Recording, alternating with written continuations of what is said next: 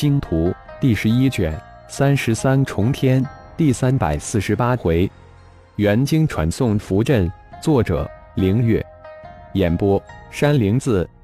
钟灵在进入金鼎城百万公里范围之时，血麒麟、龙飞等星光盟一众及龙破天第一时间就感应到了。八个人几乎是同时施展遁世符，瞬间遁入造化小世界。浩然老弟、圣主、熊天、龙破天刚刚显身造化小世界，就看到同时显身的血麒麟、龙飞、熊天、熊帝、熊迪、焦勇、毒哈等人，立即笑着打了一个招呼：“破天老哥，大长老，血麒麟。”龙飞一众也同时笑脸相迎。嗖，一百零八道光芒从云雾深处射来，参见主人及各位少主。显身后的黄奕及众兄弟齐齐上前见礼。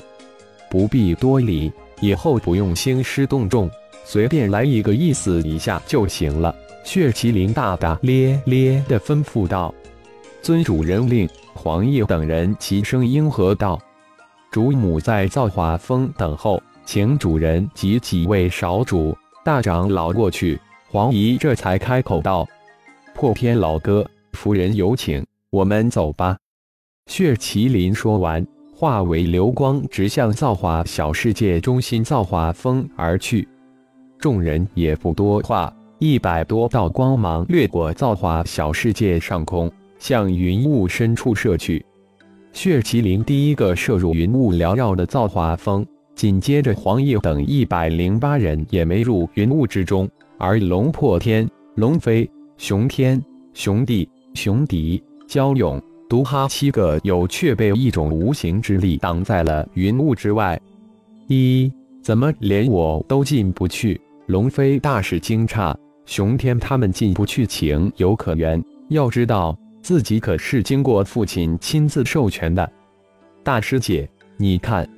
就在龙飞疑惑之时，熊天突然大叫起来，云雾突然翻腾起来，从云雾翻腾之处，一个古朴带着金属光泽的亭子徐徐向龙飞几人漂移过来。这是什么？龙破天叫道。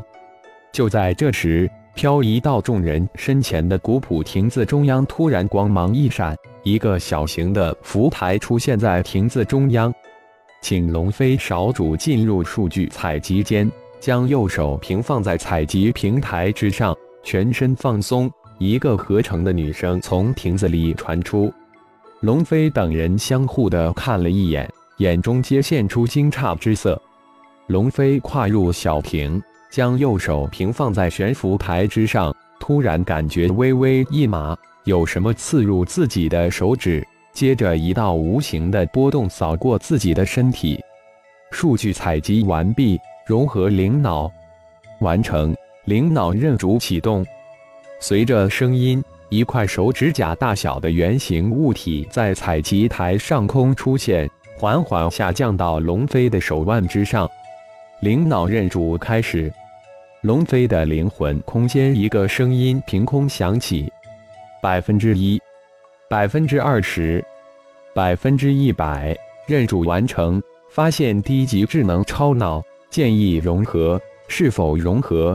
请确认是否。龙飞灵脑认主时会选择融合你的超脑，你直接确认融合就行了。灵脑是你父亲最新研制出的智脑。比超脑高级许多，灵脑也是进入造化峰的凭证。就在这时，白如玉的声音适时出现在龙飞的灵魂之中。是，听到白如玉的转声，原本不知如何选择的龙飞立即选择融合。当灵脑融合龙飞的超脑之后，龙飞退出的数据采集亭，迅速的交代了几句，这才一对扎入云雾之中。大长老龙破天，请进入数据采集间。不到十分钟，龙破天、熊天、熊帝、熊迪、焦勇、毒哈等六人也都得到一部灵脑，相继进入了造化峰。在龙飞众人进入造化小世界之时，浩然也再次走进了纳塔古园的古矿之中。在纳塔古园之中，古矿可以称得上是第一绝地。只要进入古矿，绝对还有生还之希望。不过那是对蛮荒种族，对于浩然来说，这古矿可是一个宝地，一个巨大的原石、原晶矿脉，一个天然的宝藏。一入古矿，浩然迅速变化成一头原石兽，在庞大的洞隙里面乱逛起来。原石兽身如闪电一般的速度，足足逛了半个多月。才将方圆数千公里范围的矿洞扫描下来。灵魂空间之中，整个矿洞无数个洞隙围绕着一个一千公里直径的圆柱，无数的原石兽在庞大的矿洞之中采集原石，并合成元晶送到分布在圆柱四面八方的元晶入口之中。这原石兽就是一种生物元晶合成机器，采集原石。然后将原石加工成元晶，这就是原石兽的全部。当然，抵抗入侵生物也是他们的工作。越靠近原柱物体半神之体的原石兽就越多，在这低矮狭窄的洞穴之中，就是神级高手来了，也会成为原石兽爪牙下的食物。上一次，浩然根本无法靠近圆柱体物体。也猜测过这巨大的圆柱形物体是一座远古祭坛，但就是无法进入。现在的浩然或是变化之身顶天，自不可与第一次来时同言而喻。无论是那一方面，都强大了很多很多倍，手段也多了许多。这也是浩然这次来的依仗和信心。远古祭坛周围分布了九百九十九个元晶传送入口。这是显示浩然现在还没有掌握的传送符咒，或是一种小型的传送符阵。原石兽刚一离开，浩然就从石壁中走出来。五阶的火眼金睛放射出金色的光芒，扫视着那元晶传送入口。一个无比繁杂玄妙的庞大符文出现在金光之下。庞大的符文外围约三分之一的符文在火眼金睛之下清楚无比地展现出来，而越往里越是模糊，符文核心之处更加模糊，根本无法看清微里线路。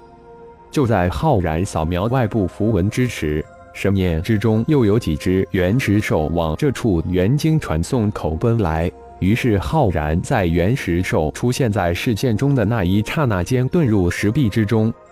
不一会，几只原石兽离开后，浩然又重新现身，扫描那庞大符文外围三分之一看得清楚的符文。可是，没等浩然扫描多少，又有原石兽前来。浩然大是恼火，又不得不避开原石兽，不胜其烦。主人。你可变化成顶天之身，启动蛮荒天眼来扫描，可能会看清楚更多，而且可以布置幻境收集元晶，一举两得。而且对于固化的传送符阵，可以利用设备来扫描。一号突然出言提醒道：“一，我怎么忘了蛮荒天眼？”浩然拍了一下脑袋，迅速变化为顶天之身，蛮荒天眼展开。轻松布置了一个收集元晶的幻境，然后专心的扫描那处元晶传送入口。蛮荒天眼果然比五阶的火眼金睛强大，居然能够看清楚三分之二的符文，顶天大喜。在蛮荒天眼的幻境之中，来来往往的原石兽将一颗颗元晶送到顶天的手中，一点一点地扫描着这庞大的传送符阵符文。然后将符文传到一号的符文分析空间，时间在扫描之中悄然流逝，整整三天的时间，顶天才将能看清三分之二的符文扫描完成，但还有三分之一无法看清的符文，只能用甲二号飞碟上的设备来扫描了。扫描设备远比这个空间大，需要将这山洞扩大五倍左右才能容纳下设备。一号迅速地计算出空间大小，这个容易。顶天说完，迅速展开符域，利用浮玉的溶解能力，将石壁溶解掉，将空间扩展到一号需要的大小。不过，照出甲二号需要顶天恢复到本尊，计算好下一批原石兽到达的时间，顶天迅速恢复成浩然本尊。一号也很快的照出甲二号，将甲二号中的强大的扫描设备搬出来。时间一秒不多，一秒不少，将顶天展开蛮荒天眼的幻境之时，原石兽刚好到达。随着扫描设备提升到最高显微扫描等级，整个元晶传入符阵终于完全清晰地展现在光屏之中。剩下来的工作就是一点一点地将这符文扫描收集到存储设备之中了。在这扫描的过程中，小虫、魔神、魔灵三大化身再次离体去采集原石，浩然将自己的化身充分的利用起来。也享受着化身带来的巨大的便利和效益。